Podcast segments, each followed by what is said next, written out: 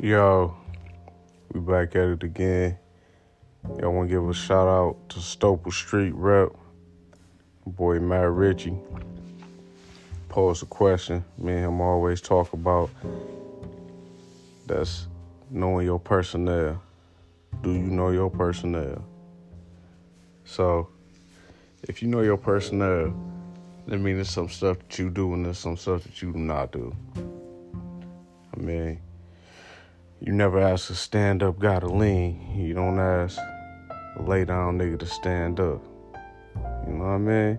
So you gotta understand who you dealing with. Cause that'll save yourself a whole world of trouble, headaches, and especially disappointment. Right? If you know somebody ain't shit, you probably shouldn't ask them to do something that's thoroughbred.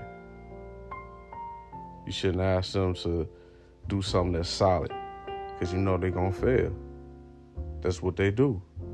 You got to understand who they are, understand who you are, so you don't fall in the gap of trying to get somebody to be something that they're not. That's why back in the day they said you can't turn the hoe into a housewife. You just set yourself up for failure, dog.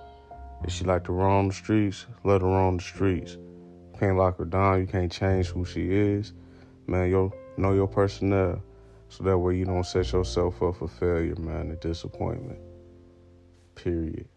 So next time, before you ask somebody to do something, man, make sure you putting the right person in place to to do what you need done, to get what you have to get accomplished.